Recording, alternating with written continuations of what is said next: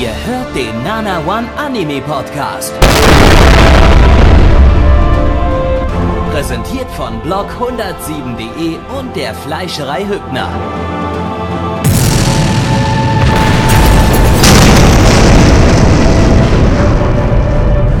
Fleischerei Hübner, denn Essen ohne Fleisch ist wie Bauschaum ohne Treibgas.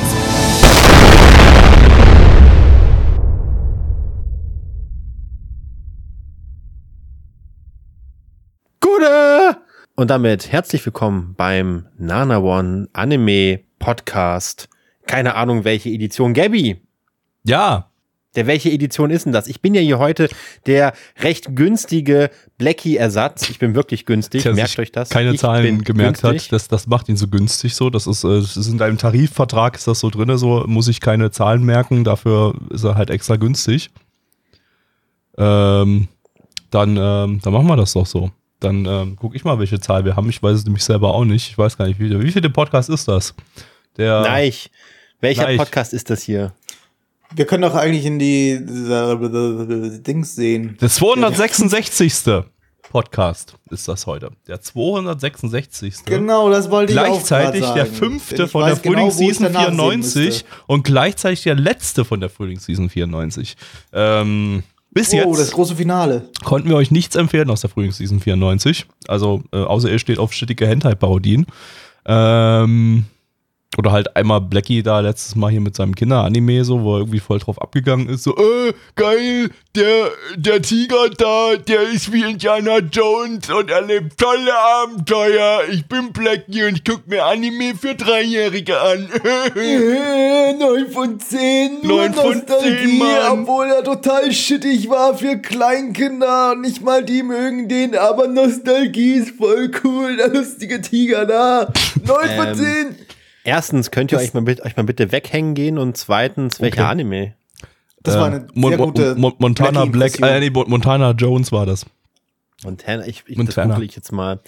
Also wenn das Blackie gefallen hat, muss das 1 sein.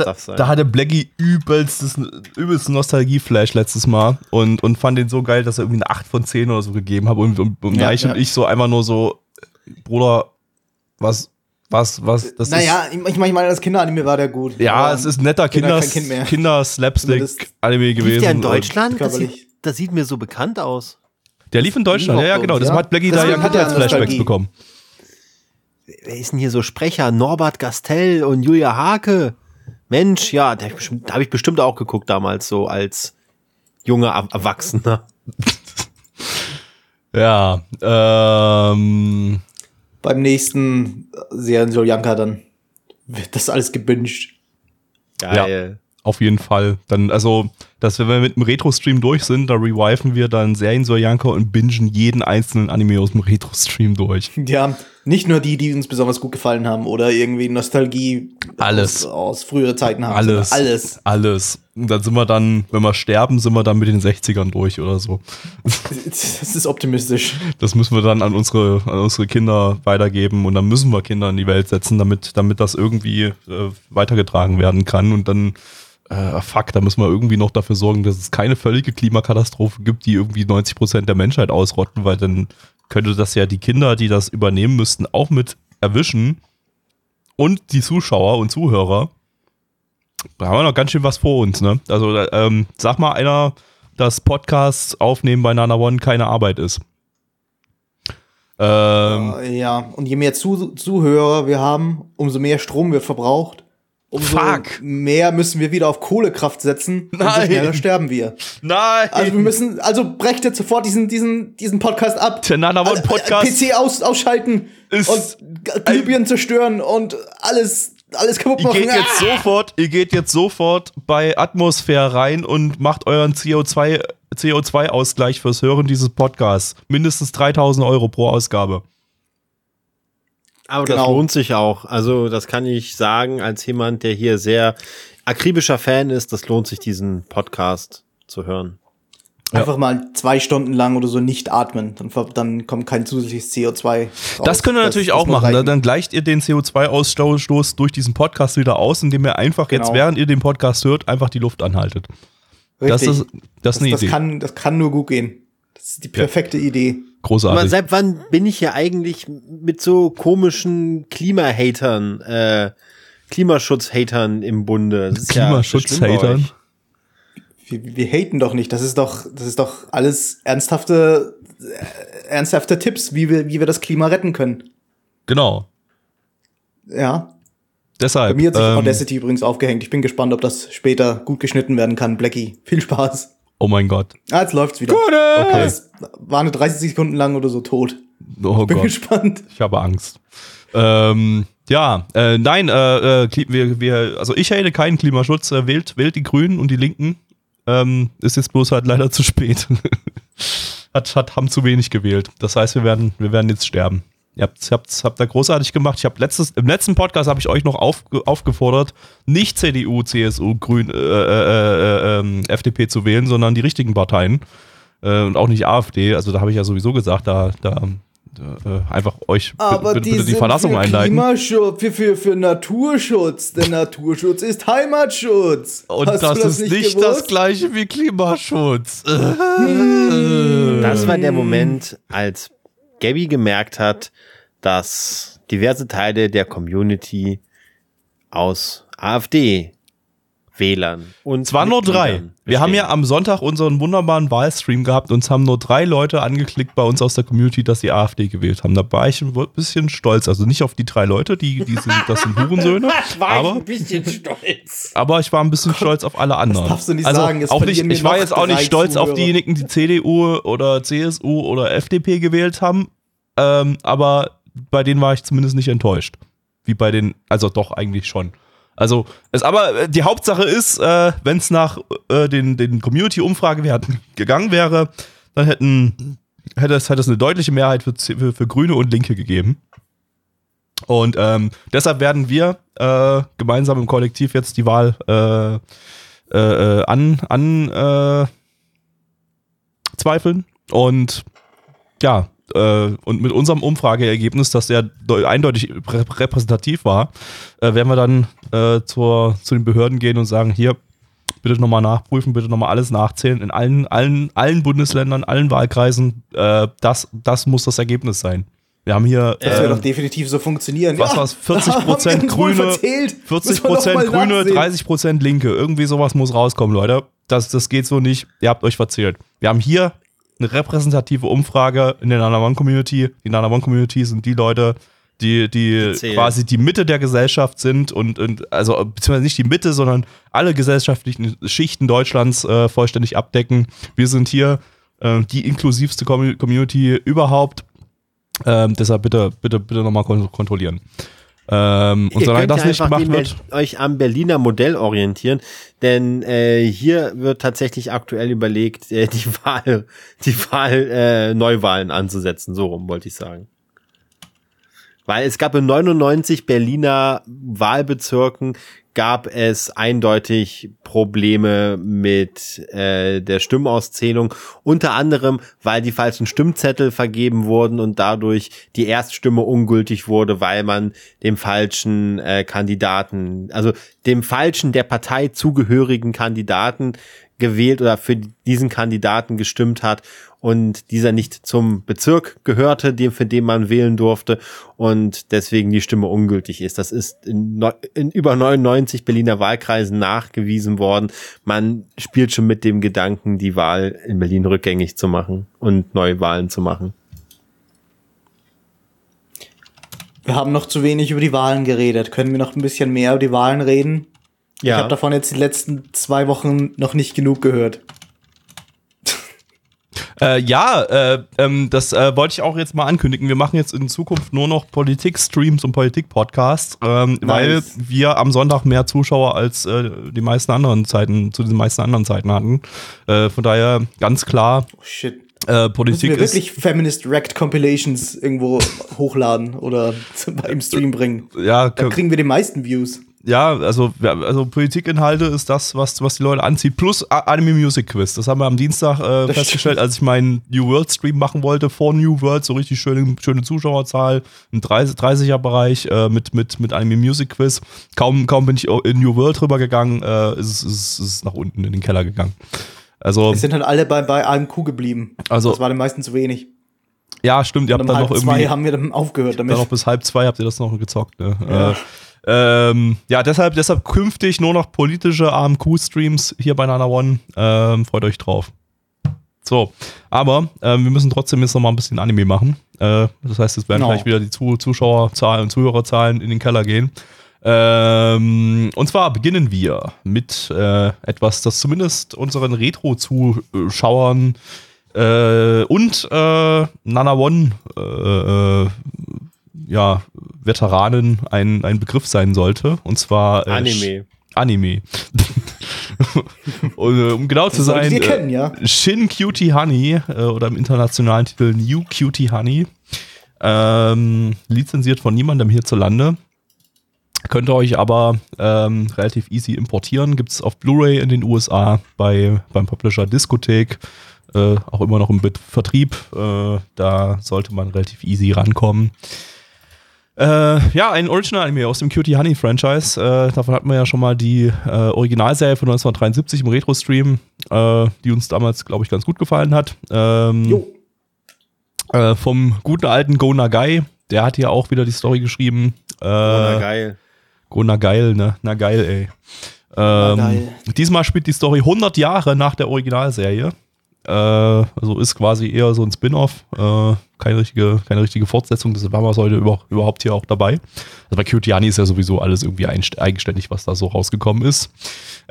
Studio ist Studio Junio, die hatten wir schon zweimal in der Frühlingsseason 94, einmal mit Gene Diver, das war irgendwie dieser komische Kinder-Anime, wo so Live-Action-Zeug mit drin war, und Montana Jones, hier das Ding, wo Blackie so auf den Tiger so abgegangen ist.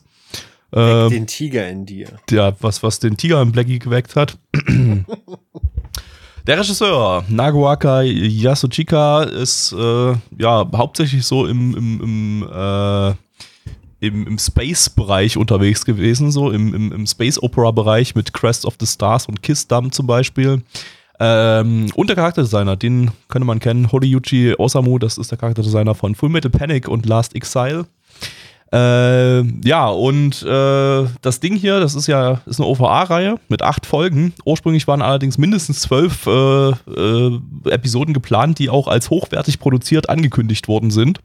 Nach 8 Folgen mussten sie das ganze Ding allerdings abbrechen, denn die Produktion ist komplett zusammengebrochen. Folge 8 war dann irgendwie völlig unfertig, die haben sie dann völlig unfertig veröffentlicht, haufenweise Animationsfehler drin. Und dann wurde dann seitens Toei, die das Ganze finanziert haben, wurde dann da hier die Reißleine gezogen. Dafür gab es dann relativ kurz danach, 1997, Cutie Honey Flash, eine TV-Serie, die so ein bisschen kindgerechter war. Die lief auch bei uns sogar im deutschen Fernsehen bei RTL 2. War das RTL 2? Ich weiß es gar nicht, ich glaube RTL 2 war es. Ja, das muss RTL 2 gewesen sein, wenn es 1997 rauskam. Genau, mit deutscher Synchro. Und nochmal ein paar Jahre später, 2004, kam dann Re-Cutie-Honey raus, eine dreiteilige OVA-Reihe, die das ganze Cutie-Honey-Universum in Gainax-Wahnsinn verpackt hat, mit Ima Ishii zum Beispiel als Regisseur, der jetzt bei Trigger ist, oder halt Hideaki Anno noch, was quasi ein Potpourri aus allem, was Gainax damals ausgemacht hat, war. Also das ist Re-Cutie-Honey auf jeden Fall sehr erfolgreich, sehr, sehr empfehlenswert. Den haben wir damals bei Nana One auch gefansubbt. Gibt's auch immer noch bei uns, wurde ja nie lizenziert. Und alle Cutie Honeys haben alle dasselbe Opening, ne? Also auch das hier hat wieder das gleiche Opening wie die 73er-Serie, das Cutie Honey Flash hat das gleiche Opening und das 2004 hat auch das gleiche Opening. Natürlich immer wieder neu interpretiert, natürlich. Die haben nicht immer die alte Aufnahme von 73 da genommen und überall mit reingeknallt, sondern immer wieder neu. Und deshalb gibt es auch von dem Cutie Honey Opening eine deutsche Fassung, weil die haben das war ja noch schön die Zeit, wo deutsche Intros produziert wurden. Das heißt, wir haben bei Cutie Honey Flash gibt es auch das ikonische Cutie Honey Opening auf Deutsch. Nice. Wie bei Yamato. Das ist auch irgendwie von Anfang bis Ende immer dasselbe Opening hatte, nur anders interpretiert. Das gibt's allerdings nicht auf Deutsch. Da ist ja die deutsche Fassung mit japanischem Opening. Ich mochte diese Zeit, als man noch eigene Intros für Deutschland produziert hat, bevor Gibt's jetzt wieder auf bei Shakugan no Shana ist auf den Blu-rays ein deutsches Opening und deutsches Ending auf Deutsch gesungen drauf. Aber doch nur, weil sie doch nicht das Original, doch nicht wegen Lizenzgründen drauf. Nee, beides. Beides. Okay. Du kannst im Menü, in dem Blu-ray-Menü kannst du auswählen, ob du das japanische Opening oder das deutsche Opening hören willst. Also okay, das ist cool. Ist tatsächlich das gut, das deutsche? Klang gut, ja, was ich so gehört hatte, war tatsächlich gut eingesungen. Das war hier die Sabina König, also Selfie hatte das Opening gesungen. Das zweite war, das Ending, das war dann von oh Gott, ich komme gerade leider nicht auf den Namen von der Synchronsprecherin, aber es ist auch irgendwie eine, die glaube ich auch so einen YouTube-Kanal betreibt mit Fan-Openings. Nee. Warte mal, ich guck mal schnell nach. Das haben wir ja schnell. Ich weiß, wen du meinst.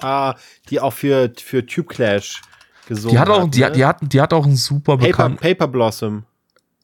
Nee? Das sind so die beiden YouTuberinnen, die mir einfallen, die halt Fan-Dubs sehr bekannt machen.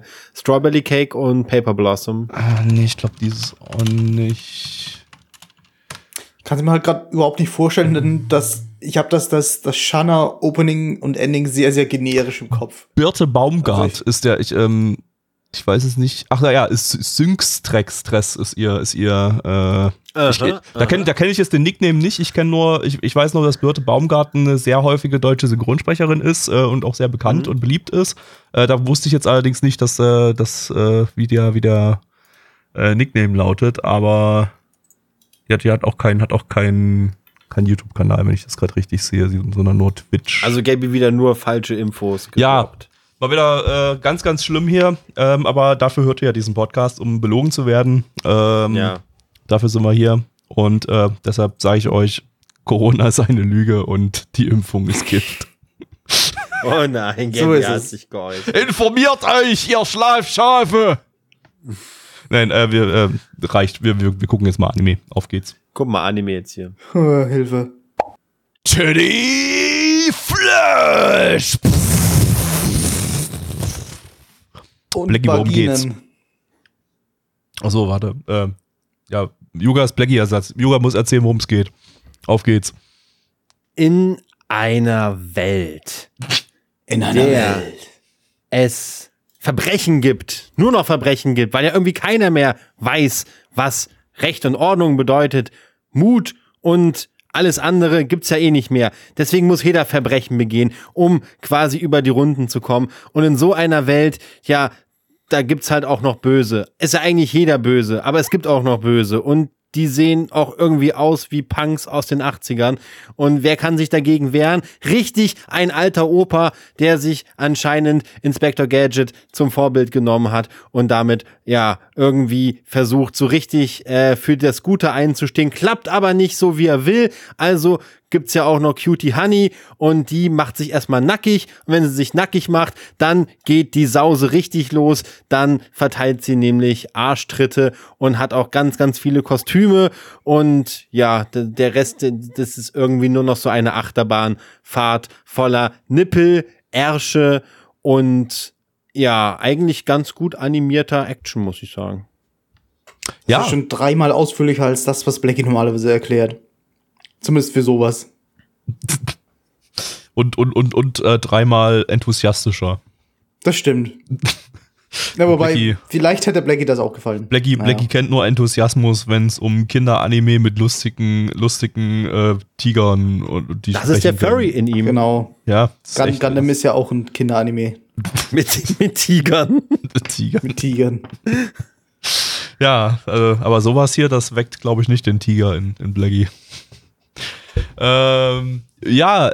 Animationstechnisch, ja, war sehr schick, das Ding. Also jetzt war es jetzt nicht das totale Sakuga-Fest oder so, aber sah so grundsätzlich super detailliert aus. Und also ich vermute fast, das ist wahrscheinlich auf 35mm Film entstanden. Da kannst du wahrscheinlich sogar einen 4K-Upscale davon, nicht Upscale, 4K-Transfer davon machen. Das wird aber vermutlich nicht passieren. Dazu ist es, glaube ich, zu unwichtig, das Ding. Also optisch hat das auf jeden Fall schon mal gefallen. Es war auf jeden Fall das schlüpfrigste Cutie Honey von allen, die ich bisher gesehen habe. Also die beiden TV-Serien, oder 3 TV-Serien, eine lief ja dann jetzt vor 3 Jahren oder so mal, die war ja nicht so gut, aber die waren ja eher harmlos. Ich glaube, die vor 3 Jahren, die hatte auch irgendwie so ein bisschen Nippel und ein bisschen edgy und so, aber die Cutie Honey Flash und das 70er Cutie Honey, die sind ja relativ harmlos gewesen. Und das hier ist das komplette Gegenteil. Also die ganze Zeit nur jiggelnde Titties, die frontal in die Kamera gehalten werden. In 3 Frames, wir haben das Frame für Frame durchgeguckt, ist sogar eine unzensierte Vagina zu sehen. Und das hat uns unglaublich schockiert. Müssen wir an der Stelle jetzt gleich mal sagen, hier so an alle Jugendschützer, vor allem in Japan, die hören uns ja auch immer gerne zu, habe ich das Gefühl, so prüft das nochmal. Ich glaube, das muss vom Markt genommen werden. Da waren keine Pixel drüber.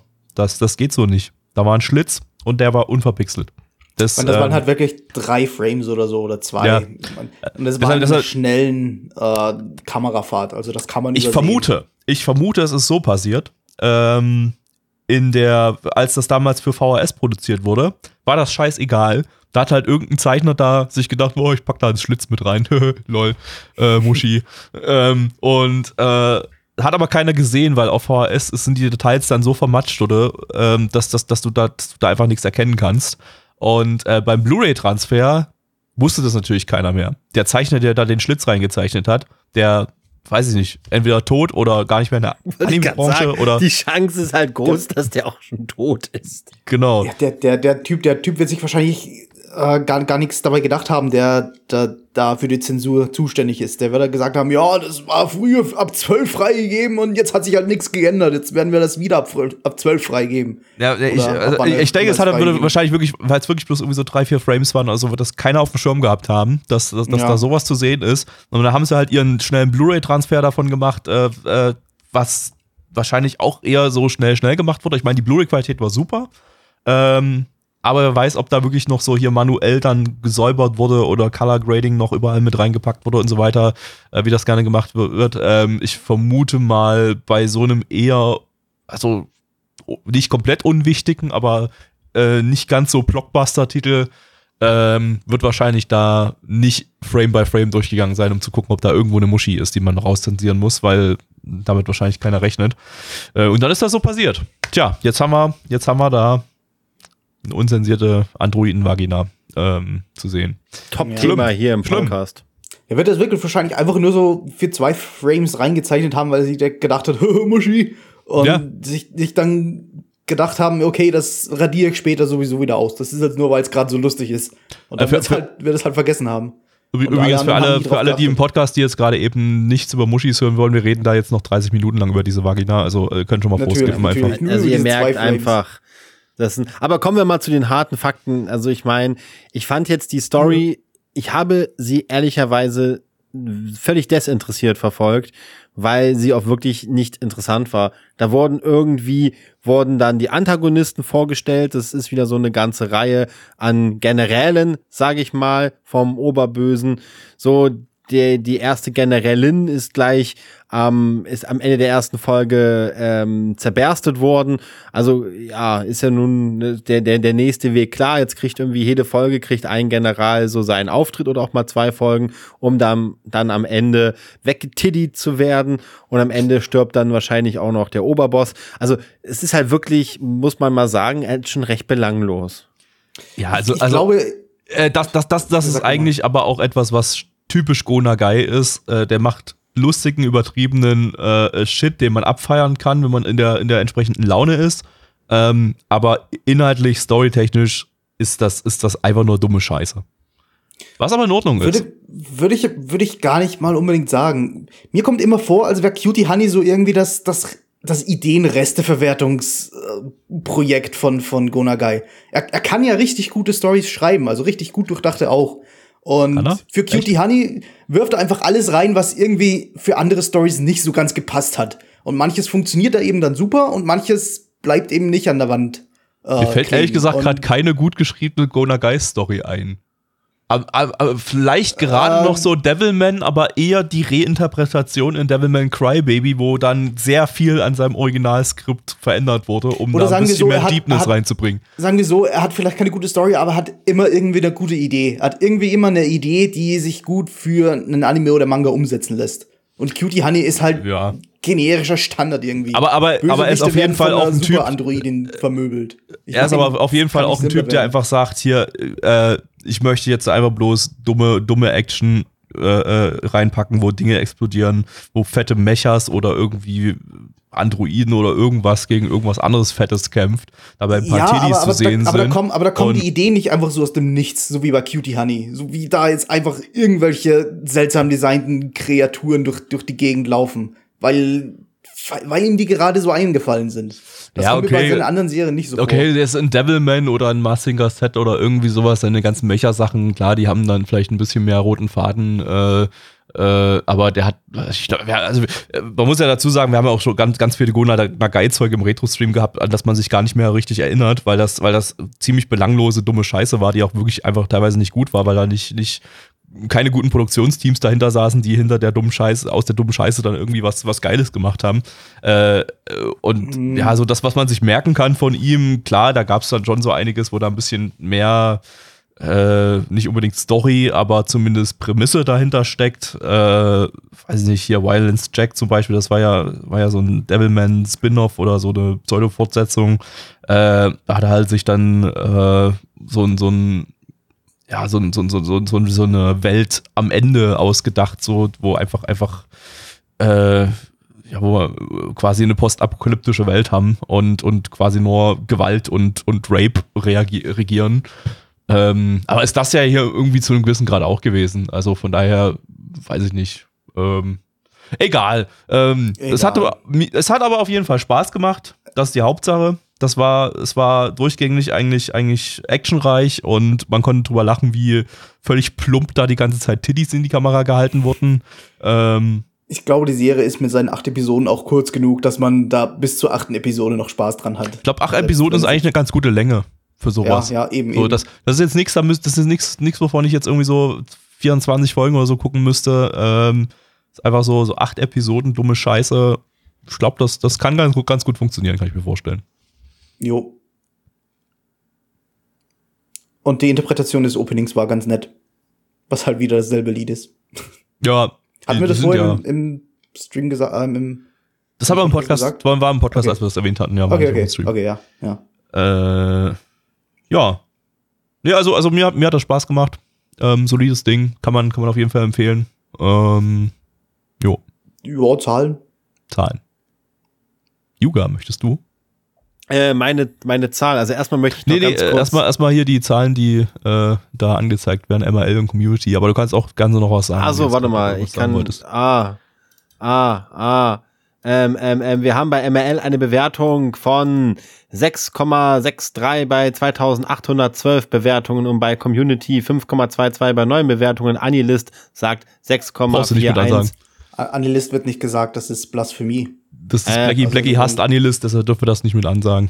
Ja. Okay, gut. Der Stand ist der 30.09.2021. Was ich eigentlich noch sagen wollte, ist, das ist für mich so ein typischer, also wäre für mich ein typischer DCCP-Nachtclub-Anime gewesen. Genauso sah die Scheiße aus, die damals dort gelaufen ist. Das stimmt. Das war irgendwie ziemlich Porn und irgendwie Action und ja, ich fand's aber trotzdem für einen Edgy-Anime schon, also ich habe jetzt nicht so viel Erfahrung mit Edgy-Anime wie ihr, aber ich fand es schon dafür schon sehr, sehr krass freizügig.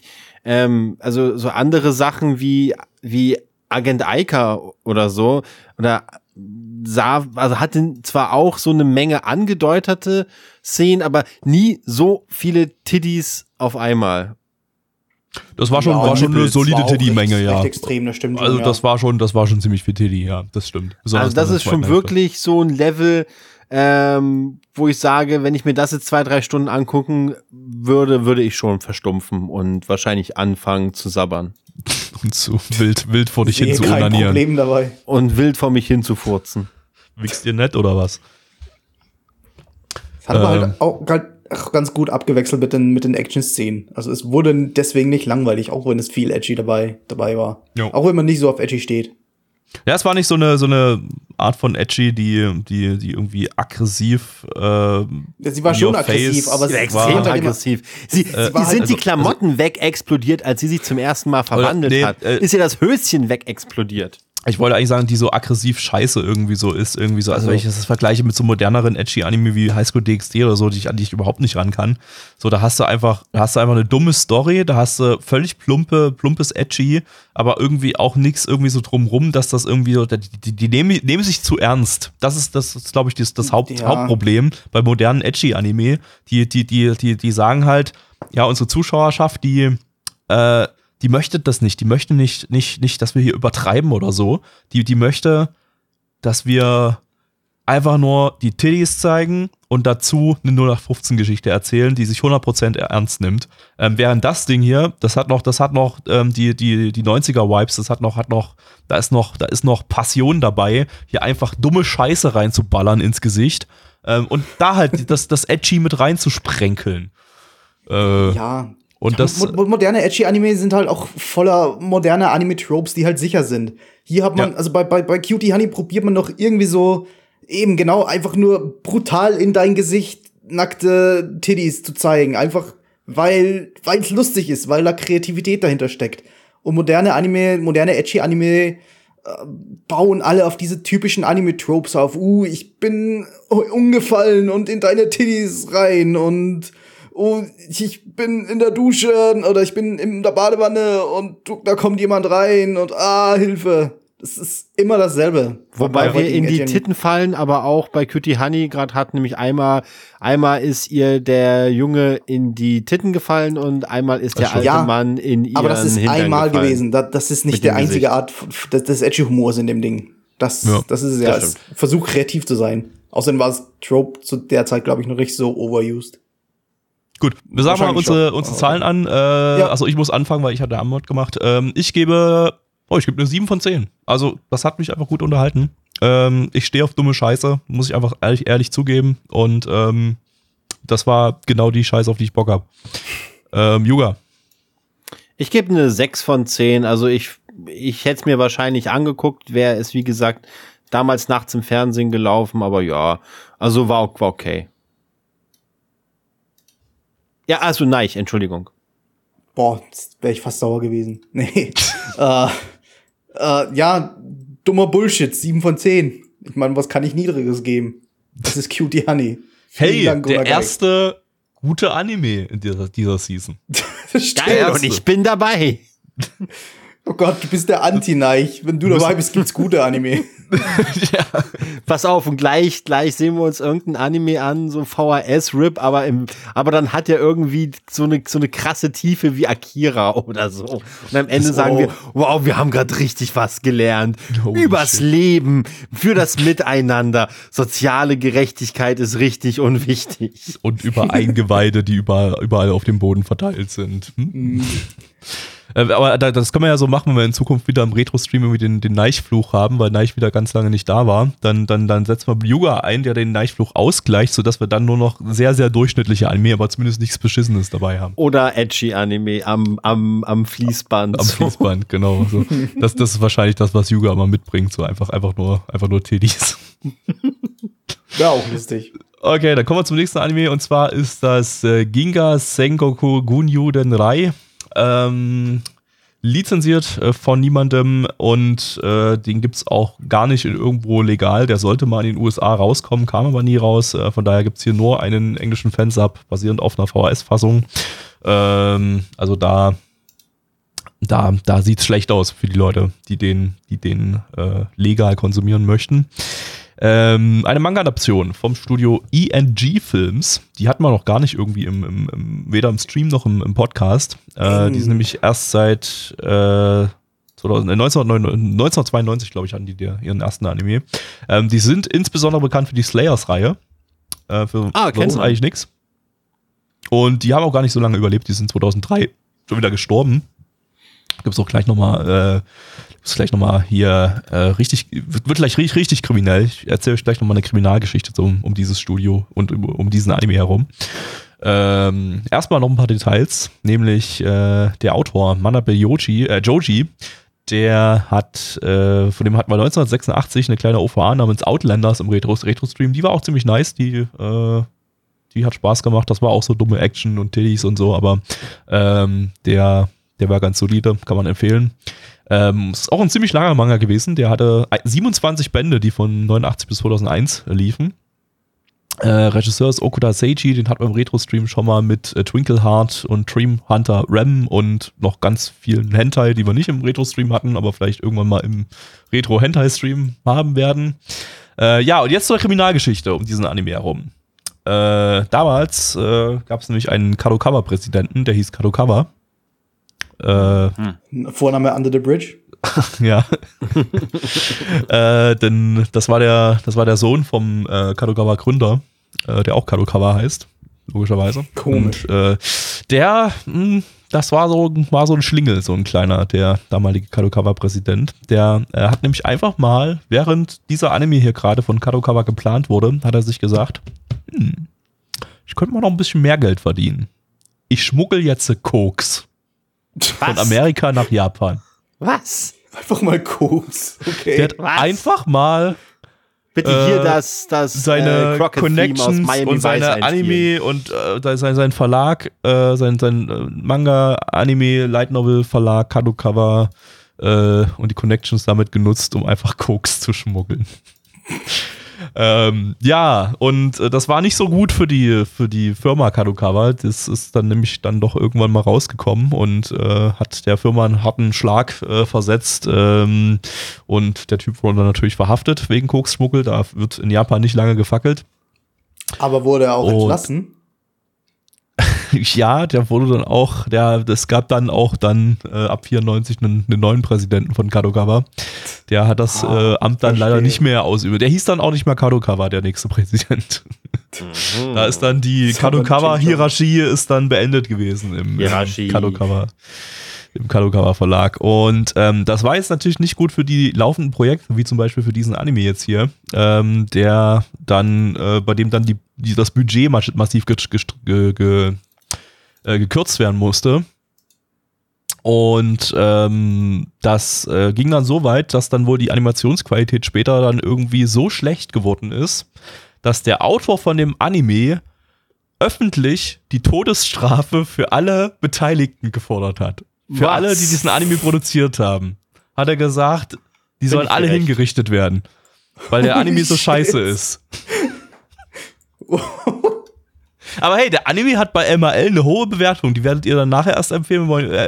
Wir wollen ja nichts spoilern, aber so beschissen kann er ja vielleicht nicht unbedingt sein. Ich meine, MAL, gut, das weiß nicht, aber wenn ein Retro-Anime so eine hohe Bewertung hat, weiß man nicht. Vielleicht hat der Autor vom Manga ein bisschen übertrieben. Vielleicht, also, okay, es war auch nur eher die Animationsqualität, die da wohl gelitten hat.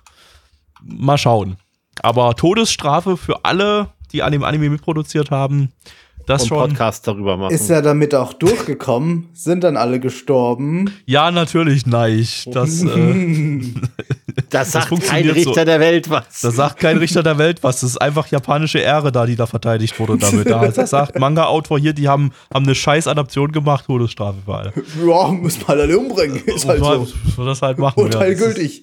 Ja, hat der Richter nur gesagt, der hat sich die Klageschrift angeguckt, durchgelesen, hochgesehen und gesagt, ja, da kann man jetzt nichts machen, ne? Puff, ist puff, halt puff. So, ja.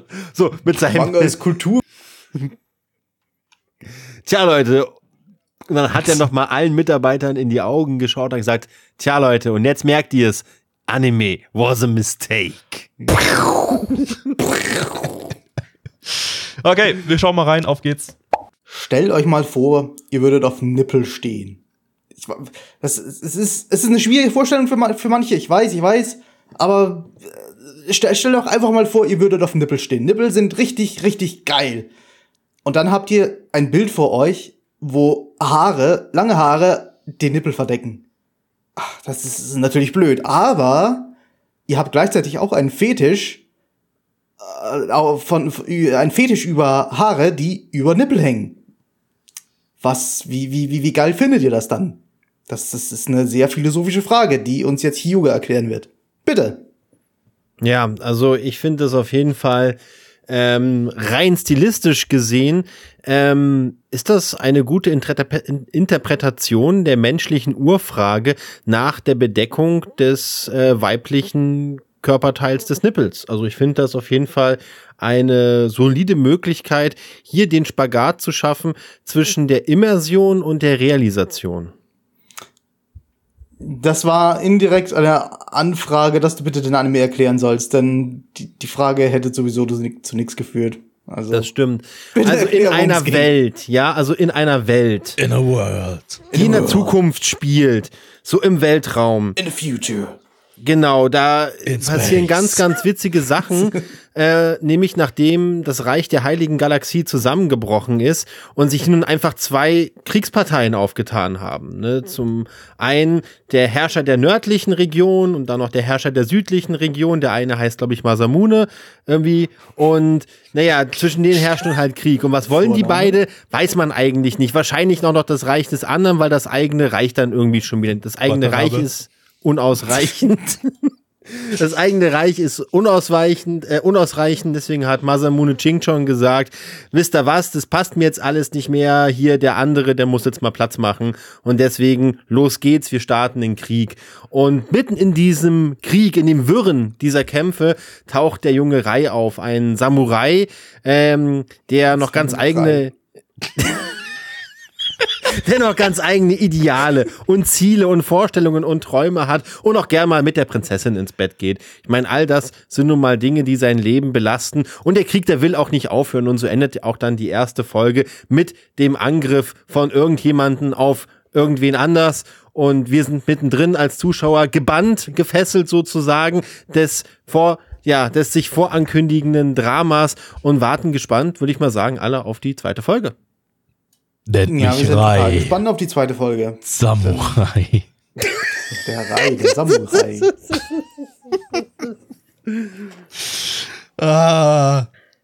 Ist wirklich Lord Masamune, der eine von den beiden Herrschern, heißt Lord Masamune. Mhm. Also ich meine, das ergibt ja sogar Sinn, weil das ist ja hier so ein feudales Japan kombiniert mit Space Opera. Was an sich ja irgendwie nach einem ganz netten Konzept klingt. Ich gebe nur nicht allzu viele Ficke auf feudale Japan-Settings.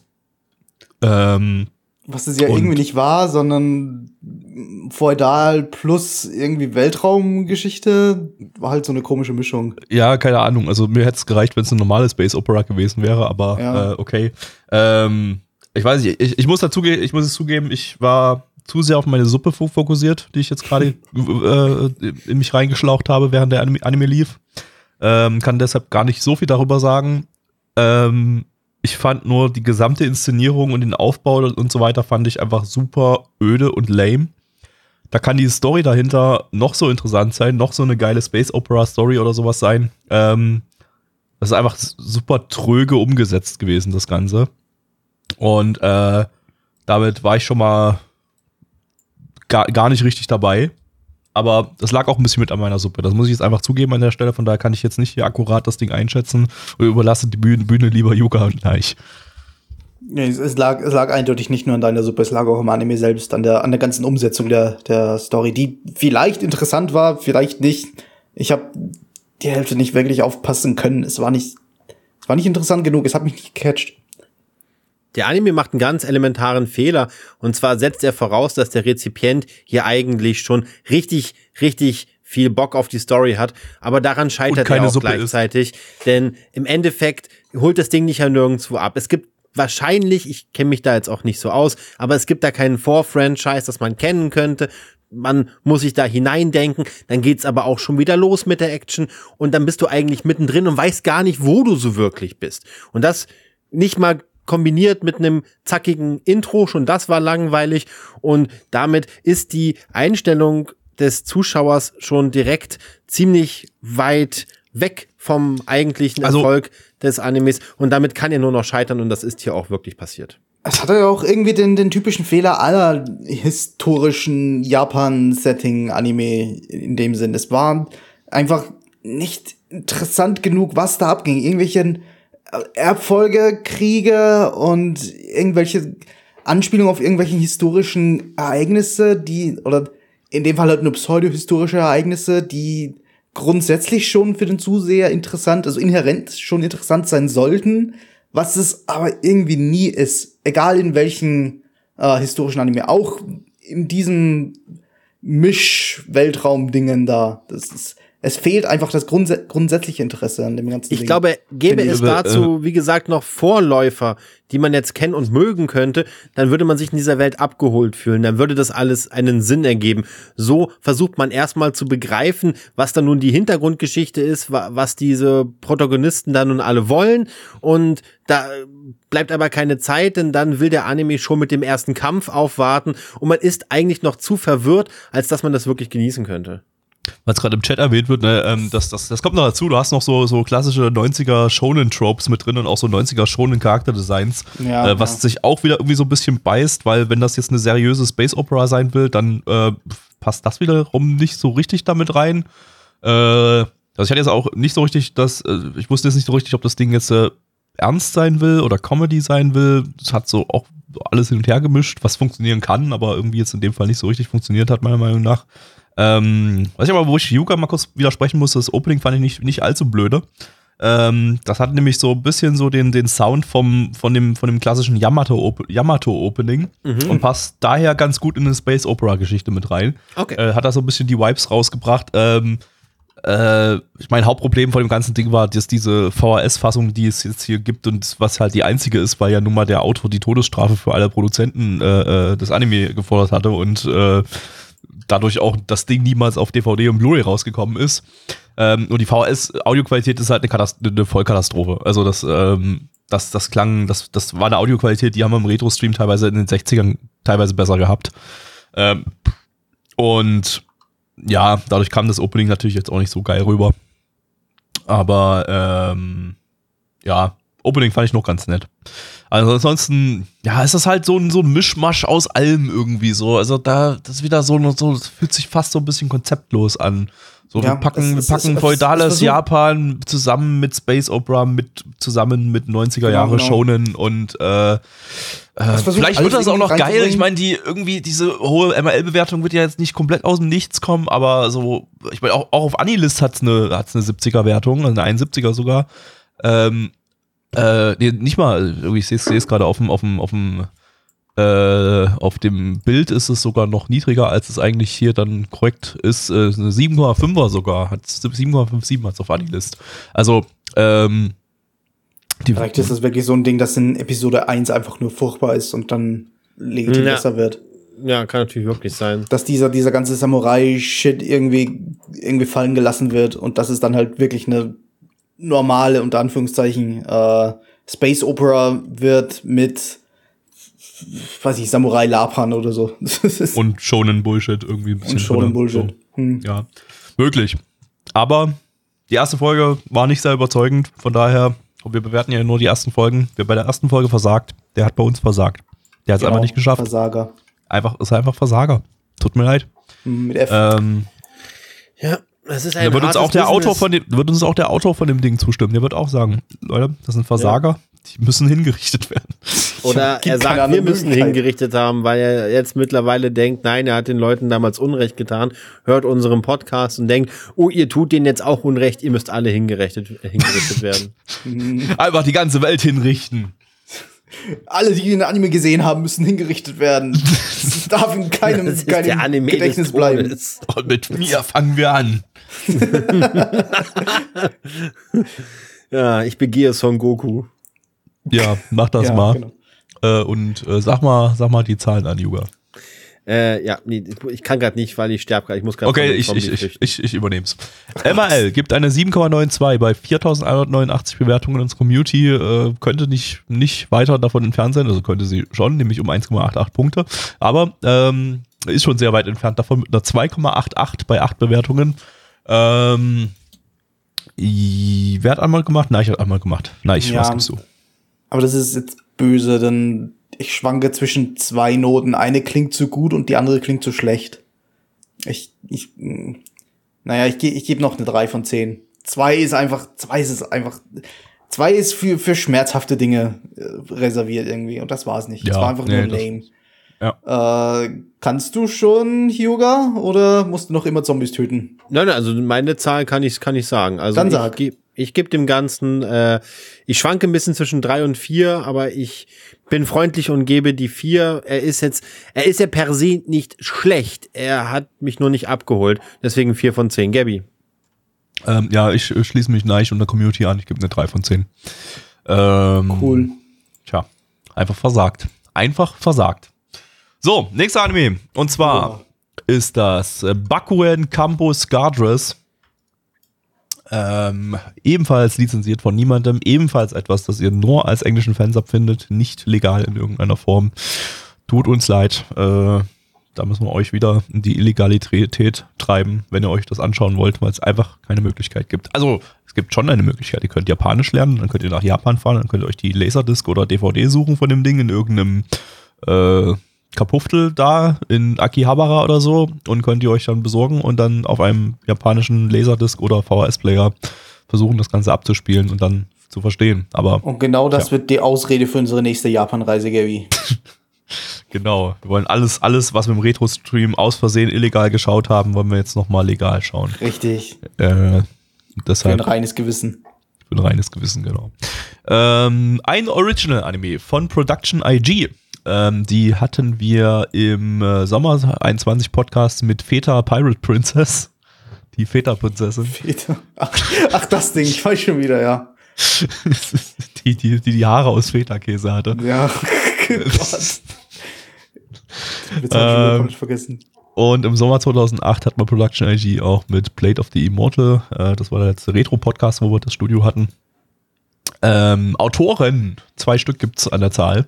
Von dem Ding sind zum einen Akahori Satoru, den hat man im vorletzten Podcast mit dem Final Fantasy Anime. Und das hat er zusammengeschrieben mit Hagiwara Katsushi, das ist der Autor von Bastard. Ey, du Bastard. Regisseur ist Nishikubo Toshihiko, der hat das wunderbare California Crisis gemacht.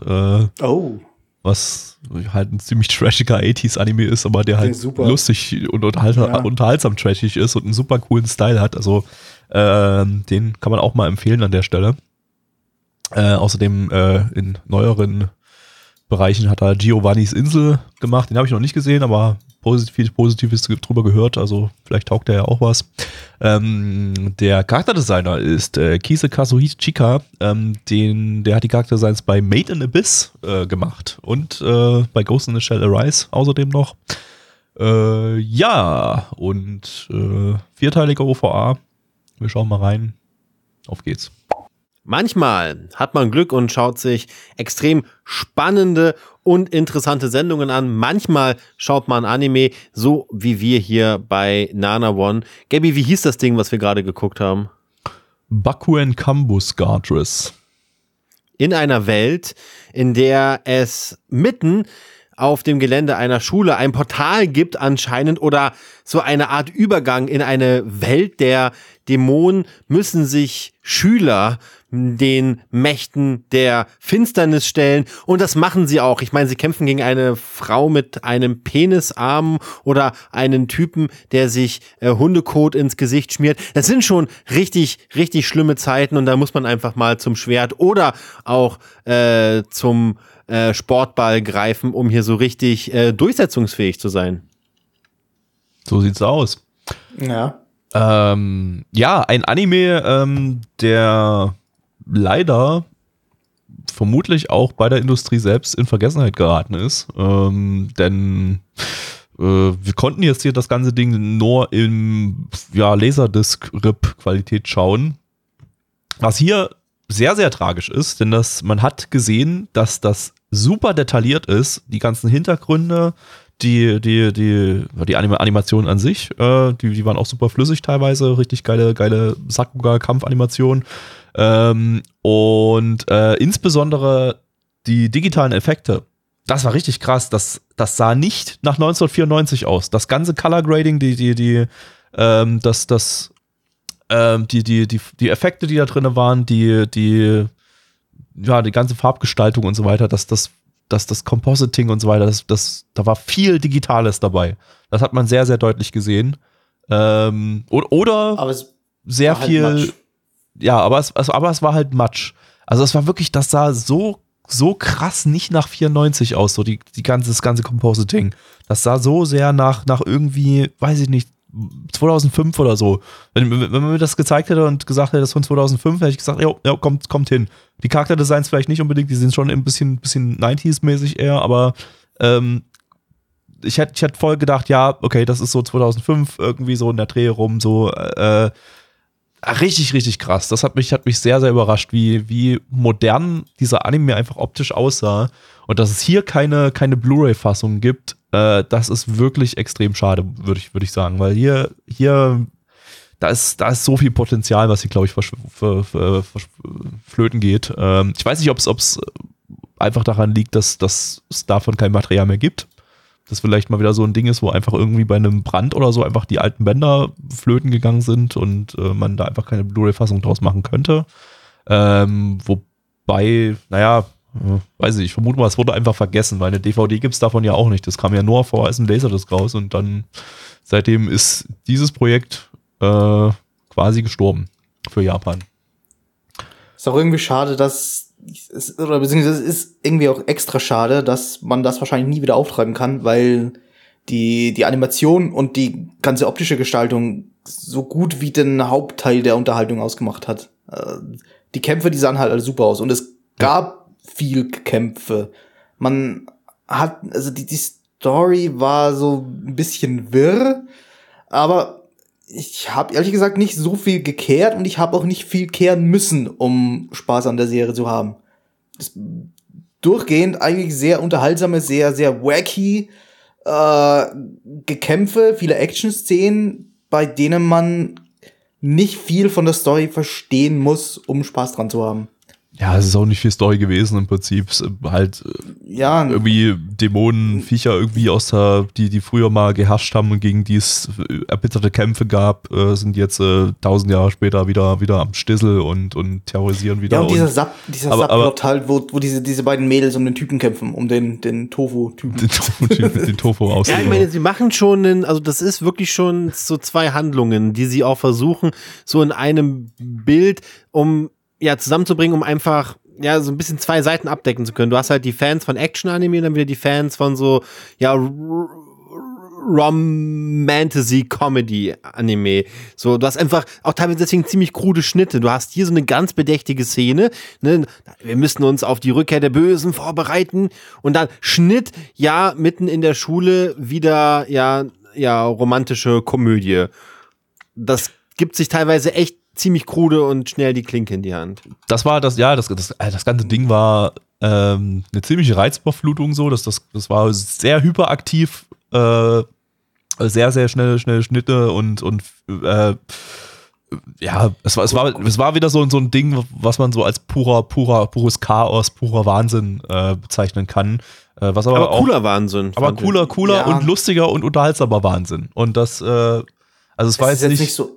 Es ist jetzt nicht so, als würden die Schnitte keinen Sinn ergeben. Es waren halt immer wieder kleine Zeitsprünge dabei, wenn wieder. Sie waren halt hart. Es waren sehr harte Schnitte, fand ich. Also es waren harte Schnitte, aber das war eher eine Komposition bzw. eine Regiegeschichte. Es war nicht tryhard. Es war in seinem ganzen Chaos war das kein tryhard Chaos, das einfach bloß da ist, um einfach Bullshit zu zeigen, sondern das war gut. Das auch vom Drehbuch her gut aufgebaut, so dass da eine gute, solide Unterhaltung dabei ist. Plus halt die ganze optische Sache, eben das ganze Compositing, was großartig war und da echt nochmal das Sahnehäubchen drauf gegeben hat. Also ansonsten kann man fast hier sehr ähnliche Sachen wie bei Cutie Honey vorhin sagen. Das Ding ist dumm. Das hat keine großartige Story. Das ist dumme Scheiße mit Titties. Weniger Titties als bei Cutie Honey, aber man hat was. Wesentlich aber es gab doch welche. Wesentlich weniger. Man hat Titties, man eher dann so ein bisschen Panzo-Shots hier in dem Fall. Dumme Scheiße, die weiß, wie dumm sie ist. Die da aber auch so ein bisschen mit den Erwartungen spielt, muss man sagen. Der Beginn, da denkst du, wenn du nicht weißt, worum es geht, jetzt kommt hier so ein krasser, düsterer Action-Anime. Irgendwie wahrscheinlich wieder hier so ein buddhistischer Action-Anime irgendwie, die so in der Zeit ja ständig rausgekommen sind, die wir beim letzten Mal ja schon so ein bisschen kritisiert haben. Naja, also erstens war das nur die Vorgeschichte und das ging auch nur 3 Minuten oder so. Ja, aber es wurden ganz andere Erwartungen gesetzt. Das ganze Ding, die ganze Vorgeschichte, muss man dazu nochmal sagen, ja auch die Regie ist ja auch großartig gewesen. Der ganze Anfang ist nur in Rot-Schwarz-Tönen gehalten. Und perfekt für den Virtual Boy, wie wir festgestellt haben. Perfekt für den Virtual Boy konzipiert, genau. Und eben auch eine Menge Gore. Also das sieht man gar nicht so richtig, wenn man nicht richtig drauf achtet, weil alles blurrig, matschig, rot-schwarz ist. Aber du hast dann dort überall Leichen mit raushängenden Gedärmen und so weiter rumliegen und so. Du hast halt einfach das Gefühl, dass bei der Konzipierung dieser Serie saßen sie alle in einem Raum und dann hieß es, ja, was wollen wir machen? Comedy, machen wir! Romantik, machen wir! Splatter, machen wir! Fanservice, machen wir! Panzershots, klar, machen wir! Düstere Anfangsszene, gekauft! Und so. Crack und Speed! Yeah, Mann! Yeah! Also, dieses Gefühl hat man halt, so wurde das, also wie gesagt, also ich schließe mich dem Ganzen an, also es ist auf jeden Fall ein Anime, den ich mir wirklich reinziehen würde. Ja, same, aber wie gesagt, Leute, macht eine Blu-ray irgendwie, geht mal, wir hatten ja schon den Fall, dass 2 Animes auf einer verlassenen Toilette gefunden sind, wurden die Bänder davon und dann ein wunderschöner 4K-Master draus gebastelt werden konnte. Sucht mal noch ein paar Toiletten in Japan ab. Alle, die das jetzt hören, schreibt E-Mails an Production IG und Shueisha, dass die soll doch richtig mit der Hand in die Kloschüssel reingehen. Ja, ne? Alles, genau. Mal so richtig mal reingreifen. Auch die Rohre mal aufschrauben, mal gucken, ob da irgendwo vielleicht ein Band Hausmeister noch ist. Und Putzpersonal einfach mal fragen. Die sollen mal einfach jeden Stein, jeden Schrauben umdrehen. Genau. Alles irgendwo auf irgendeiner Toilette liegt das vielleicht noch rum und dass man davon dann vielleicht mal ein schickes 4K ist, wenn es in einer Toilette liegt, dann ist das Material wahrscheinlich auch hin, aber es gibt noch eine Chance, dass es überlebt. Ja, das muss man dann sehen. Ja, Versuch ist es wert. Ja. So, kommen wir mal zu den Zahlen. Diesmal habe ich dran gedacht. Und zwar haben wir bei 4 Folgen MRL eine Bewertung von 6,06 bei 910 Bewertungen. Auch nicht so oft bewertet worden, der Anime. Unsere Community gibt 5,43 bei 7 Bewertungen. Und die Profis und von uns sehr angebeteten User von Anilist sagen 5,56 bei 164 Bewertungen. Das Ganze, also wirklich kann man schon fast sagen, eher so ein Geheimtipp. Ja, so sehr ein Geheimtipp, dass in Japan auch niemand mehr drüber kehrt. Ja, hat auch keiner geschaut, so wenn man die Bewertungsanzahlen sich so anschaut. Die es geschaut haben, fanden es anscheinend auch nicht so geil irgendwie, aber ja, manchmal sind wir einfach behindert und stehen auf behinderte Scheiße und dann gefällt uns sowas halt. Das heißt dann manchmal. Immer. Ja, Yuga, was gibst du denn? Ich gebe hier eine 6 von 10 ist mir, nee, 5 von 10, tut mir leid, ich kann mich nicht zur 6 von 10 durch, es hat mir zwar Spaß gemacht, aber ich könnte halt auch was anderes gucken, 5 von 10, Gabi. Ja, ich schwank auch noch so zwischen 5 und 6. Wenn du jetzt die 5 gibst, dann gebe ich jetzt einfach mal die 6, dann wird das daraus wieder eine 5,5 und die klingt ganz fair, würde ich sagen. Ja, mach mal eine 6 bei mir. Nein. Ja, es gibt aber noch einen dritten im Bunde. Tja. Das kommt nicht auf 5,5. Nee, ich gebe eine glatte 6. Ich überlege da gar nicht groß rum. Es war weniger extrem als Cutie Honey, deswegen kriegt es die weniger extrem gute Bewertung, aber eine 6 ist trotzdem noch drin. Nice. Was ist heute los so? Heute liefert die Season plötzlich. Also okay, das waren bloß 2 Anime bis jetzt, die ganz nett waren, aber Das ist unendlich mal mehr, als wir bei den anderen Streams hatten. Das ist halt immer noch 2 Anime mehr als 0. Ja, ne? Eben. Deswegen unendlich mal mehr. Wobei, wie gesagt, immer noch Gotaman hat noch so einen speziellen Platz in unserem Herzen, aber halt nur bei Neich und mir, weil Blackie hatte da ja eine 4 gegeben. So. Der hatte aber auch so irgendwie Spaß dran. Ja, aber Anime, bei dem wir alle über 5 sind, also bei mindestens 5 sind, hat man die Season noch gar nicht außer Freude. Stimmt, ja.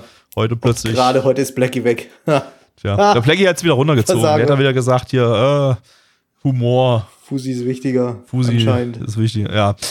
Wir kommen zum letzten Anime. Das? Zum allerletzten Anime in dieser Season. Und zwar ist das Chou Kuseni Nariso.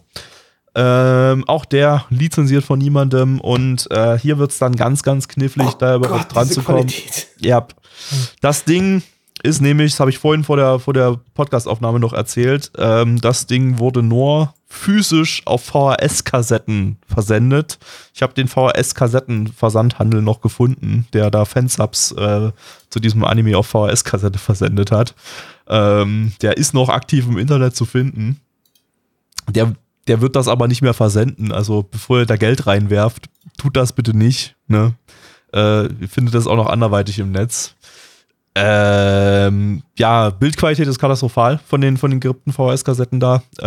Und es gibt auch nicht mal die komplette Serie auf Englisch. Also es gibt nur 20 von 39 Folgen auf Englisch gesubbt. Danach muss man es ja irgendwie auf Japanisch schauen, falls man das auf Japanisch überhaupt findet. Das ist auch wieder die Frage.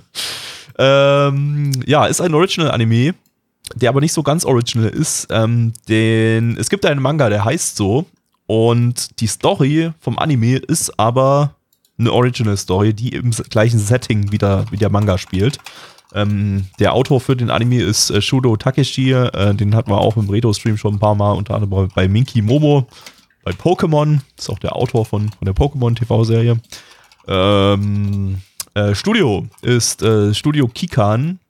So hießen die damals. Danach hießen sie Pierrot Plus bis 2019. Und seit 2019 heißen sie jetzt Studio Signpost. Okay. Ja. Die haben anscheinend Spaß am sich selbst umbenennen. Wollen jetzt anscheinend nichts mehr mit Studio Pierrot zu tun haben. Das war immer sowieso unbekannt. So, was hat Pierrot Plus mit Studio Pierrot zu tun? Hängen die irgendwie miteinander zusammen? Da hat man nie Informationen dazu gefunden. Jetzt machen sie es ganz klar. Wir haben anscheinend nichts mit Studio Pierrot zu tun. Wir sind jetzt Studio Signpost. Ja, Regisseur ist nicht besonders relevant. Der hat Sayuki Reload gemacht. Ich glaube, Yoga mag Sayuki sehr. Oh, ich weiß nicht, ob du Reload gesehen Sayuki hast. Sayuki ist eigentlich mal eine Riesensache gewesen, ne? Ja, es war doch da hier wieder richtig viele Serien. Sayuki, es waren 2 Staffeln. Journey to the West, Son Goku-Story irgendwie war das wieder, ne? Bloß in so einem Western-Setting, ne? Also Sayuki ist im Endeffekt die Geschichte der Reise nach Westen. Das ist ja, ich weiß nicht, wo in Asien diese ihren Ursprung hat. China. Mhm. Also es geht ja um einen tibetanischen Mönch, der die heiligen Rollen irgendwie nach Westen bringen muss. Und das haben sie da ein bisschen aufgebohrt und sehr auf cool gemacht. Unter anderem, weil der Mönch die ganze Zeit raucht und nur coole Sprüche drauf hat und mit einem geheiligten Revolver seine Gegner kaputt schießt. Das ist schon ziemlich witzig. Also das ist eher ja wieder so ein Klopper-Funny-Anime. Aber ich habe den damals sehr gerne geguckt. Der hatte sogar einen Kinofilm und 3 Spin-Off-Serien gehabt. Also. Oha. Ja, nämlich Sayuki, dann Sayuki Reloaded, dann Sayuki Reloaded Gunlock und dann sogar noch eine Serie, die mir gerade namentlich nicht einfällt. Die ist sogar gar nicht so alt, ne? Vor 5 Jahren oder so kam da nochmal so eine Fortsetzung davon. Ja, ansonsten kennen wir diesen Regisseur hier noch vom letzten Jahr, von 2020, da hat der bei ARP Backstage Pass Regie geführt. HP Backstage Pass. Per HP Baxter Backstage Pass. Ja, wer sich daran erinnert noch, der möchte diese Änderung sich jetzt wahrscheinlich wieder aus dem Kopf herausbrennen. Deshalb erzähle ich euch jetzt gar nicht großartig noch was davon. Denn ich versuche gerade selber die Änderung wieder aus meinem Kopf zu brennen. Das war ganz, ganz schlimm. Ja, dann auf geht's. Hallo Leute, ich bin XXKeimer85XX von der VHS-Fansub-Gruppe Tomodachi. Es ist das Jahr 1999 und ich zeige euch heute, wie ihr einen Fansub auf VHS veröffentlicht und dann verschickt. Dazu kauft ihr euch für 10 Mark eine TV-Karte für euren Computer und holt dann irgendwelche Kabel und spielt das auf VHS über. Diese VHS-Kassette nehmt ihr dann und legt sie für 10 Stunden in die Sonne. Danach Nehmt ihr diese VHS-Kassette und überspielt sie auf eine andere VHS-Kassette. Diese VHS-Kassette legt ihr dann wieder für 10 Stunden in die Sonne. Das Ganze wiederholt ihr weitere 5 Mal und anschließend ist euer VHS-Master fertig und ihr könnt es an die Leute vertreiben. Und damit für Massenblindheit in der Anime-Community sorgen. Vielen Dank für eure Aufmerksamkeit. Das war mein TED-Talk. Junge, worum geht's? Und das Gruselige in dieser Geschichte ist, das ist wahrscheinlich wirklich so passiert. Es ist wahrscheinlich wirklich exakt so passiert, ja. Juga, worum geht's? Das war auch eine Creepypasta. Hm. In einer Welt, in der man sich mal vorstellen müsste, dass man sozusagen das Oberhaupt oder so von so einer Judo-Schule ist, aber der Judo-Schule geht's jetzt nicht so gut. Also, was würdet ihr machen, wenn es eurer Judo-Schule nicht geht? Ihr könntet jetzt auf klassische Werbung zurückgreifen, zum Beispiel Zeitungsannoncen schalten oder ihr könntet vielleicht Spots im Fernsehen platzieren oder ihr könntet Flugblätter verteilen. So, aber nicht Nagisa, denn die denkt sich, ich werde einfach ein Idol und gehe dann an eine Schule, tue so, als wäre ich ein Junge und bekomme so vielleicht die Stärksten der Stärksten für meine Judo-Schule, um der wieder so ein bisschen aus der Patsche zu helfen. Und der Plan funktioniert auch natürlich, weil klar, wenn man in Japan sagt, ich werde jetzt Idol, dann ist ja eigentlich schon fast die ganze Arbeit getan und man wird auch praktisch Idol. Und so geht es dann auch Nagisa. Sie ist natürlich sofort berühmt und jetzt soll sie, wie gesagt, noch den zweiten Teil ihres Plans erfüllen und an die Schule gehen und dort noch ein paar Leute mitnehmen. Ja, jetzt kann sie das aber nicht, weil, naja, man kennt sie, Idol kennt man jetzt halt. Also zack, Haare abschneiden, so tun, als wäre sie ein Junge. Und naja, jetzt wird sie da auch gleich bei der Schule zum Kampf herausgefordert und denkt sich, haha, jetzt zeige ich dem mal, dass ich total der Judo-Profi bin. Jetzt kommt aber so ein anderer Typ an und stiehlt mir komplett die Show. Der ist aber auch so süß, dass ich mich in ihn verliebe. Ich tue aber so, als ob ich ein Junge bin. Und daraus entbrennt jetzt natürlich so ein ziemlich weirder, aber sehr, sehr lustiger Plot, an dem ich sehr viel Spaß hatte. Nein. Heute ist übrigens internationaler Podcast-Tag, das muss ich ganz kurz mal einwerfen. Wurde gerade bei uns im Chat gepostet. Das heißt, wir nehmen diesen Podcast gerade zum internationalen Podcast-Tag auf und bekennen uns damit auch zu diesem Feiertag. Ihr habt heute alle frei, also jetzt nachträglich. Also wenn ihr das jetzt hört, da ist der Podcast-Tag halt schon vorbei, weil der war am Donnerstag, 30. September. Ja. Nein, jetzt darfst du das sagen, was du sagen wolltest, als Yuga zu dir übergebringt hat. Vergessen, was ich sagen wollte. Ich wollte irgendwas sagen, was Yuga gesagt hat. Ich bin zu müde für den Mist. Woher weißt du das alles? Woher hast du das aus dem Anime herausgelesen? Oder herausgesehen. Also das habe sogar ich aus dem Anime heraussehen können und ich war die meiste Zeit damit beschäftigt, nicht zu erblinden. Also versuchen nicht zu erblinden. Das war genau das, was ich sagen wollte damit. Wie hast du das raussehen oder raushören können? Denn ich habe nur Sonne gesehen. Ja, es ist auch die Sonne, die mir geholfen hat, denn es ist so, dass die Erdensonne, beziehungsweise die Sonne, die man auf der Erde sieht in unserem Sonnensystem, gibt mir, der ja aus einer anderen Galaxie kommt, natürlich Superkräfte, kennt man ja so. Und deswegen kann ich das locker sehen, das ist eben so, sorry Leute. Ja. Ja, wir haben eigentlich die meiste Zeit, während wir das geschaut haben, darüber gerätselt, wie diese wirklich bestialisch schlechte Bild- und Tonqualität bei diesem Ding entstanden sein könnte. Und die einzige Idee, die wir halt wirklich hatten, ist, dass da wirklich wahrscheinlich die VHS-Kassette irgendwie zu lange in der Sonne lag und dann wahrscheinlich irgendwie mehrfach überspielt wurde und dabei das ganze Ding ständig degradiert ist, weil immer wieder irgendwas in der prallen Sonne rumlag oder so. Und es kann doch nicht sein, dass das die beste Source ist, die es noch irgendwie zu einem Anime gibt. Das ist die einzige Source, die es zu diesem Anime noch gibt. Ja, klar, aber ich meine, oder ist der gut angekommen in Japan? Ich weiß ja nicht. Ich nehme mal an, nicht, weil der nie auf DVD oder Blu-ray in Japan erschienen ist. Das ja, ist aber so zumindest auf Kassette, auf VHS. Ich meine, wenn ich mir die Bewertungen anschaue, ja, wir haben beim letzten Anime ja nun schon gesagt, das ist ein Geheimtipp. Und wenn der letzte Anime ein Geheimtipp gewesen wäre, ist dieser Anime ein Geheimtipp unter Geheimtippkennern. Der hat 54 Bewertungen bei Anilist und 199 bei MMAL. Also ich glaube, das ist... Wie ich vorhin schon erwähnt habe, den kann auch ja gar keiner komplett gucken, weil nach Folge 20 gibt es keine Subs mehr von dem Ding. Also ich glaube, wir haben zumindest heute dafür gesorgt, dass nach Dekaden mal wieder jemand über diesen Anime sprechen wird, den ich übrigens sehr, sehr gut fand, das möchte ich jetzt einfach mal sagen. Also ist genau der Stoff, der mich anspricht. Das ist so witzig, da wird gekämpft, das nimmt sich aber auch alles nicht so ernst. Da ist in vielen Bildern, wenn man was erkannt hat, sind da so kleine witzige Elemente drin versteckt. Deswegen, also ich fand den richtig unterhaltsam. Die Sonnenstrahlen. Also das ist so ein Anime, bei dem würde ich mir wünschen, der wäre auch bei uns gelaufen. Ich möchte den jetzt einfach mal mit Ranma & Halb so ein bisschen vergleichen. Also so eine simple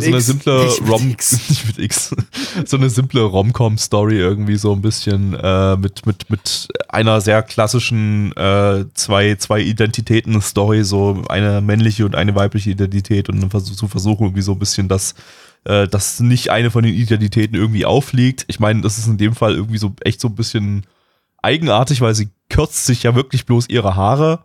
Und plötzlich erkennt sie niemand mehr, kein Schwein. Selbst der Typ, der sie vorher mit langen Haaren noch kurz beinahe geknutscht hätte. Was aber auch ein Anime-Trope ist. Das ist nicht der Erste, der das tut, und der wird auch nicht der Letzte sein. Das stimmt, kennt man von anderen Dingen auch. Ich erinnere an Superhelden, die sich eine Binde über die Augen ziehen. Stimmt, und von niemandem mehr erkannt werden. Das ist ein generelles Trope, das stimmt. Ja. Also die sich wirklich nur eine Binde über die Augen ziehen und von niemandem mehr erkannt werden. Ja. Ja. Nicht nur deswegen fand ich das meiste eigentlich ziemlich belanglos. Die wirklich herausgestochen ist an der Story auch irgendwie nix. So eine Idol-Story, wo halt das Idol ein zweites Leben, so ein Doppelleben führt, das ist es auch nicht. Das war auch zu der Zeit kein Unikat mehr in dem Sinne. Das waren auch die Charaktere sehr langweilig. Irgendwie hat mich da nichts gepackt. Ich habe dann nichts rausgesehen, was irgendwie interessant gewesen wäre. Oder was irgendwie rausgestochen wäre. War ganz nett. Hat mich jetzt nicht vom Hocker gerissen. Aber man kann hier, glaube ich, so einigermaßen seinen Spaß damit haben. Der war ganz sympathisch, das ganze Ding. Aber nichts Besonderes ist halt. Also wenn ich auf das Genre wirklich stehen würde, dann wäre das für mich so ein richtiger durchschnittlicher Anime. So richtige 5 von 10 Ding. Oh, Yuga hat den Anime gerade gut gefunden. Jetzt müssen wir ihm sagen, dass er ein dummes Schwein ist. Das habe ich nicht gesagt. Da habe ich auch nicht. Impliziert. Aber du bist schon ein dummes Schwein, ja. Ich bin schon ein dummes Schwein. Ja. Also ich verstehe das auf jeden Fall. Also ich mochte den jetzt aber trotzdem. Ist okay. Hey. Ist okay, Yuga. Ist okay. Jeder hat mein God-Taste. Das kann nicht jeder. Ich meine, wir sitzen ja alle letztendlich im selben Boot. Wir alle drei sind jetzt erblindet. Und ja. Danke, Gabi. Wir werden nie wieder was sehen können, nie wieder unser Augenlicht zurückgewinnen. Nie wieder schlechte Anime sehen müssen. Nie wieder schlechte Anime, und dafür dürfen wir den jetzt nicht allzu schlecht bewerten. Dafür, deswegen ändert sich ja auch das Konzept von Nana One Podcast. Also vorher wurden hier immer Anime, Serien und Filme geguckt. Ab sofort gucken wir japanische Hörbücher auf Japanisch. Also hören wir japanische Hörbücher und Hörspiele auf Japanisch. Wir reviewen diese shittigen Spotify-Pseudo-Podcasts, bei denen Leute einfach bloß die Tonspur von einem Anime nehmen und die als Hörspiel veröffentlichen. Das reviewen wir dann in Zukunft. Und davor, ja, das haben wir vor einiger Zeit mal entdeckt. Das haben wir entdeckt. Auf Spotify gibt es en masse Anime-Hörspiele, bei dem einfach bloß wirklich 1:1 die Tonspuren von einem Anime genommen werden, das geht, und das dann als Hörspiel veröffentlicht wird. Natürlich geht das nicht rechtlich klar, und das ist natürlich auch letztendlich eigentlich kompletter Schwachsinn, weil wer möchte denn einen Anime als Hörspiel hören und einfach wirklich bloß den Ton hören? Das funktioniert ja null. Du weißt ja nicht, was da passiert. Du hast ja das Bild nicht dazu. Also, es gibt schon einen Grund, warum Hörspiele extra als Hörspiele produziert werden und man nicht einfach von irgendeiner TV-Serie den Audio. Aber das gibt's massenhaft. Das gab's auch schon vor Spotify. Ich habe das vorher schon seit Jahren auf YouTube immer mal wieder gesehen. Und diese Videos, die haben teilweise irgendwie Millionen Aufrufe. Es gibt Menschen, eine legitime Zielgruppe für Hörspiele, die einfach bloß aus Anime-Tonspuren bestehen. Das sind 13-jährige Kinder, die einfach noch nicht wissen, wie sie zu anständigen Wares kommen oder so. Es gab früher auf YouTube eingeben. Legale, von Disney selbst oder von Europa oder von anderen Labels produzierte Hörspiele zu Disney-Filmen, die auch nur aus der geschnittenen Tonspur des Films bestanden. Allerdings mit einem Erzähler. mit einem Erzähler, der zwischendrin bei ein paar Szenen so ein bisschen, wo es drauf ankam, nochmal gesagt hat, und jetzt stellt Ariel plötzlich fest, dass sie ziemlich dumm ist. Oh Gott. Das stelle ich mir irgendwie gerade so wie einen polnischen Dub vor, wo einfach irgend so ein 40 oder so ein über 50-jähriger Typ drüber dubbt über alles, was gesprochen wird. Aber man halt so im Hintergrund die japanischen Stimmen noch hört. Ja. Und dann beschwert man sich trotzdem noch über deutsche Synchronsprecher, weil die ja alle so talentbefreit sind. Ja. Das sind genau diese Leute, ja. Ja, das war ein Sneak Peek auf unsere künftigen Erblindungspodcasts. Freut euch drauf. Blackie kann euch dann vielleicht auch ein bisschen... Hörspiele. Blackie hat das ja jetzt nicht mitgesehen, der ist ja nicht erblindet. Also der muss dann erklären, was da zu sehen ist. Was da zu sehen ist, genau. Blackie ist für uns dann künftig der Erzähler. Ja. So, okay, ich würde sagen, wir bewerten mal, oder? Ja. Also die Bewertungen aus der Community und aus Dingsbums, Shitlists. Und zwar haben wir einmal MAL, übrigens 39 von 39 ausgestrahlten Folgen, also das Ding war sogar gar nicht mal so kurz. MAL gibt eine 6,32 bei 199 Bewertungen, die Community eine 5,60 bei 5 Bewertungen, und wesentlich und wirklich am wichtigsten für die Bewertung dieses Anime ist natürlich Anilist mit 5,39 bei 54 Bewertungen. Nein. Blackie am Rodieren.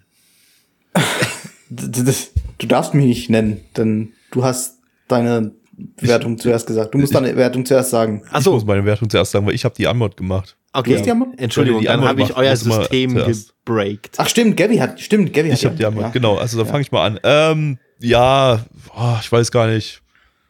War jetzt nicht so super schlimm oder so. War einigermaßen in Ordnung, aber hat mich nicht vom Hocker gehauen. 4 von 10. Nein. Ja, wie gesagt, wäre so ein richtiges durchschnittliches Ding, wenn ich das Genre irgendwie mögen würde, aber so hat mich da irgendwie nix gecatcht. 3 von 10. Hyuga. Ich fand ihn ja, wie gesagt, ziemlich gut. Ich gebe eine 7 von 10. Nice. Blackie. Ja. Gute. Richtig. 3 von 10. 3 von 10. Ich bin nicht erblindet. Da kam gar kein Tiger drin vor, da kann gar keine 10 von 10 geben. Was, kein Tiger? 1 von 10! Ja, keine Nostalgie. Ja, gut, da sind wir durch mit der Frühlingsseason 1994. Im Großen und Ganzen eine nicht besonders gute Season, aber wir haben immerhin jetzt heute noch 2 Anime gehabt, die man zumindest nicht, vielleicht nicht uneingeschränkt empfehlen kann, aber für Leute, die auf dumme Scheiße stehen, empfehlen kann. Plus Gotaman. Für Leute, die auf dumme Porno-Scheiße stehen. Und auf richtig beschissene deutsche Pornosynchros. Den empfehlen wir auf jeden Fall auch noch Gotaman. Aber ansonsten... Kommt der aus Gotha? Ansonsten kann man das... Kommt aus Gotha, ja. Ansonsten, na gut, G-Gundam würde ich jetzt noch sagen, kann man sich auch noch einigermaßen geben, aber da hat ja Blackie da das komplett rausgerissen mit seiner 2 von 10.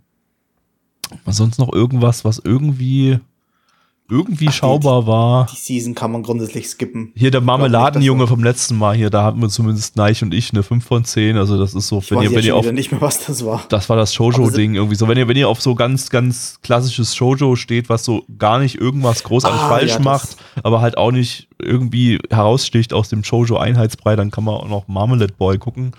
Und dann haben wir jetzt auch bessere. Da muss man sich nicht auf diese Season fixieren. Nee, auf jeden Fall nicht. Gute Shoujo. Also was ist denn Shoujo?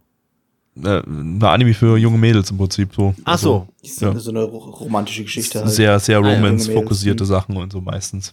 Aber so, wo man jetzt sagen kann, so richtig größere Empfehlungen, wo man, ja, da kann ich jetzt einfach wirklich nur die 2 von heute, Cutie Honey und Campus Guardress sagen, dass dass man die sich schon geben kann, wenn man auf dumme Scheiße Bock hat. Und halt Gotaman. Ne? Je mehr Explosionen, umso mehr Punkte. Ganz einfach. Richtig. So einfach. Japan produziert mehr Explosionen. So einfach. Michael Bay freut. Funktioniert unser System, genau. Und ja, wie gerade schon bei uns im Chat von Freddy geschrieben wird, wer Nana One schaut, / hört, der muss auf dumme Scheiße stehen. Das ist richtig. Das ist richtig, ja. Das war auch für mich damals Grundvoraussetzung, hier anzufangen als Ersatzmod für Blackie. Ja, dumme Scheiße. Ja. Und du kriegst nicht mal was bezahlt dafür. denkst du? Ich mein, bist um unbezahltes Praktikum hier. Was? Das, bin ich bei Rocket Beans? Das sagen wir dir immer bloß nein, aber eigentlich wird Yoga von allen am meisten bezahlt. Also, das ist halt das Problem. Eigentlich bin ich der Einzige, der nicht bezahlt wird. Du bist der Einzige, der hier nicht bezahlt wird, ja. Wir können es an der Stelle mal sagen, weil Gehalt. Du, also ich muss sagen, Nana One ist halt richtig nice. Ne? Gabby hat halt erst gestern wieder rüber wachsen lassen und ich habe mir heute schön Porsche Cayman S geholt. Das ist halt das Problem bei Yuga ist halt, da steckt halt ein Management dahinter und da müssen wir halt dickere Verträge aushandeln. Das geht aber nicht anders. Da fließt viel mehr Kohle als bei Blackie oder dir neich. Also bei dir fließt ja gar kein Geld neich, aber bei und der Mehraufwand, ne, weil mein Manager, der beginnt ja erst ab 10 Seiten rauszustreichen. Ja. Ich meine, so sieht's aus. Wir machen immer Witze, dass die Nana Media Group irgendwann mal Crunchyroll und beziehungsweise Sony kaufen wird, aber das wird halt wirklich so werden. So ja. Paar Jährchen noch und wir haben genug Kapital auf der Seite. Sobald unser Patreon steht, dann geht's richtig los. Ja. Dann kommen die Millionen rein. Oder dann ist richtig hier. Da ist dann nicht mehr nur ein Porsche Cayman S, du, da geht's dann richtig. Dann ist dann richtig Brudi Lamborghini, du, ey. Bruder Lamborghini. Aber dafür haben wir jetzt ja auch bald wieder Dorni mit dabei, von daher alles gut. Ja, das war die Frühlingsseason 1994 in diesem Podcast. Wir verabschieden uns aus dem Retro-Bereich dann beim nächsten Mal und gehen in die Sommerseason, die haben wir schon fertig, in die Herbstseason 2021 nächste Woche. Wer im Stream das mitverfolgen möchte, am 7. Oktober gibt es den ersten Sommerseason, Herbstseason 2021 Stream, am 7. Oktober. Was wir da schauen, das sagen wir euch noch nicht. Das wird nämlich am nächsten Sonntag entschieden. Also wenn ihr diesen Podcast jetzt hört, dann morgen, falls ihr den am Erscheinungsdatum hört, am 3. Oktober. Da gibt es nämlich einen wunderbaren Retro-Stream um 20 Uhr bei uns, einen Retro-Movie-Stream von 1989. Nochmal 89, WDF, was ist da alles erschienen in dem Jahr? Wir hatten erst 2 Movie-Streams von 89. Okay. Das sind noch 6 weitere. Okay, krass. Und was ist da los? Am Sonntag schauen wir Venus Wars. Der hat sogar einen deutschen Dub. Ich weiß nicht, ob der gut ist, aber ich habe den schon irgendwie seit Jahren auf meiner Plan-to-Watch-Liste, weil ich irgendwie mal gehört habe, dass der gut ist. Ich hoffe mal, der ist gut. Mal schauen. Ich bin am Start. Nice. Und da würfeln wir dann auch die ersten 5 Anime für den nächsten Donnerstag für die erste Sendung der Herbstseason 2021 aus. Yeah. Und dann wisst ihr Bescheid, was wir da schauen. Das wird spannend. Die wird relativ lang, die Herbstseason 2021. Also die aktuell sieht es nach 8 Sendungen Minimum aus. Vielleicht sogar 9. Aber wahrscheinlich eher 8. Also ich gehe ganz stark von 8 aktuell aus. Würde mich sehr wundern, wenn es mehr wird. Ja. Das ist viel genug.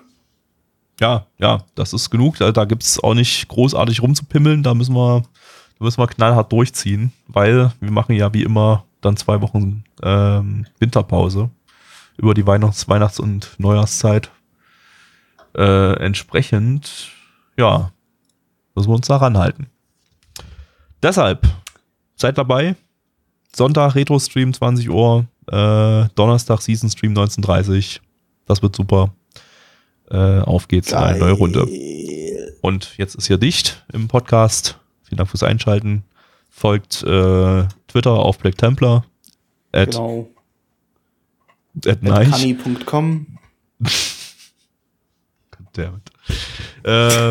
Ja, danke Yoga, dass du da warst im Podcast. Gerne. Und gerne wieder. Bis zum nächsten Mal. Tschüssi. Ciao. Tschüssi.